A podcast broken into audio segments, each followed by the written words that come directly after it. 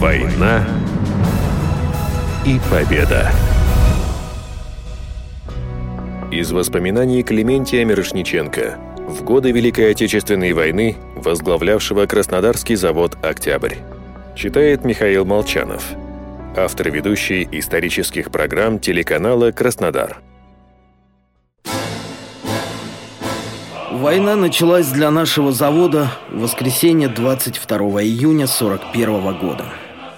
И пошли трудовые будни для одних на фронте, для нас в тылу у станков. В начале июля 41-го меня срочно вызвали в крайком КПСС. В кабинете находилось несколько человек. Предупредив об особой секретности совещания, мне предъявили несколько чертежей деталей с индексом РС-15. Дав некоторое время на рассмотрение чертежей, у меня спросили, через сколько часов завод может начать изготовление деталей. И сообщили, что индекс РС означает реактивный снаряд для новой артиллерийской установки. Наши молодые специалисты, получившие задание, не выходили из цеха и через 48 часов предъявили военпреду первые комплекты самых сложных деталей реактивных снарядов для установок, получивших название «Катюша». Секретность была соблюдена. Многие рабочие, например, так и не узнали, что первые залпы из «Катюши» по немцам были произведены снарядами, сделанными их руками в Краснодаре. Еще в августе 1941 года промышленность Краснодара была запланирована к возможной эвакуации, а при невозможности – к ликвидации предприятий. Составлялись планы и были утверждены тройки по руководству ликвидации заводов в составе директора предприятия, секретаря парторганизации и уполномоченного НКВД. В связи с недостатком боеприпасов и вооружения военный совет округа и крайком КПСС обязали заводы изготавливать боеприпасы и вооружение сверх государственного плана – Наш завод быстро освоил и начал выпускать гранаты F1 и ротные минометы. Снаряжение мин и гранат, изготовление запалов к бутылкам с зажигательной жидкостью, снаряжение взрывателей гранатам и минам делали краснодарские ученые под руководством профессора Михаила Николаевича Ждан-Пушкина. Между тем военная обстановка усложнялась. В октябре 41-го вражеские войска захватили весь Крымский полуостров, кроме Севастополя, героически сражавшегося с армией Манштейна и не дававшего возможности немецкому командованию перебросить силы для наступления на Кубань.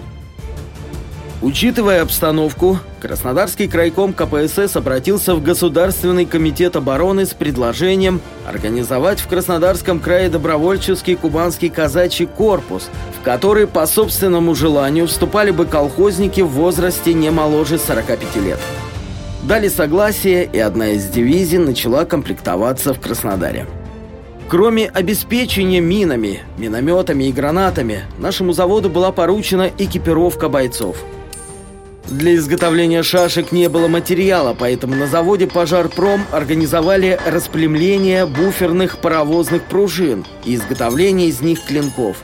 Испытание сабель проводил сам командир дивизии Герой гражданской войны генерал-майор Василий Книга, соратник Семена Буденова. Качество было одобрено. Негде было взять цветных металлов для эфеса и деталей ножен сабель. На заводе нашли возможность изготавливать эти детали из чугуна и успешно решили эту задачу. Ни одно предприятие Краснодара из-за отсутствия соответствующего оборудования не смогло изготовить стремена. Мы же предложили отливать их из чугуна и достигли успеха. Наш завод также изготавливал все детали фурнитуры для седел и сбруи лошадей дивизии. Фронт приближался к кубанской столице. Частились налеты вражеской авиации, но рабочие завода продолжали работать у станков, не покидая своих мест. Все было поставлено на службу фронту. Механический чугунно-литейный завод коллектива безработных металлистов был основан в 1927 году, а в 1930 переименован в Краснодарский государственный завод «Октябрь». Его цеха находились в самом центре города, на пересечении улиц Северной и Красной. В июне 1998 года Октябрь был ликвидирован, а позже снесен. Сейчас на его месте находится здание торгового центра. Война и победа.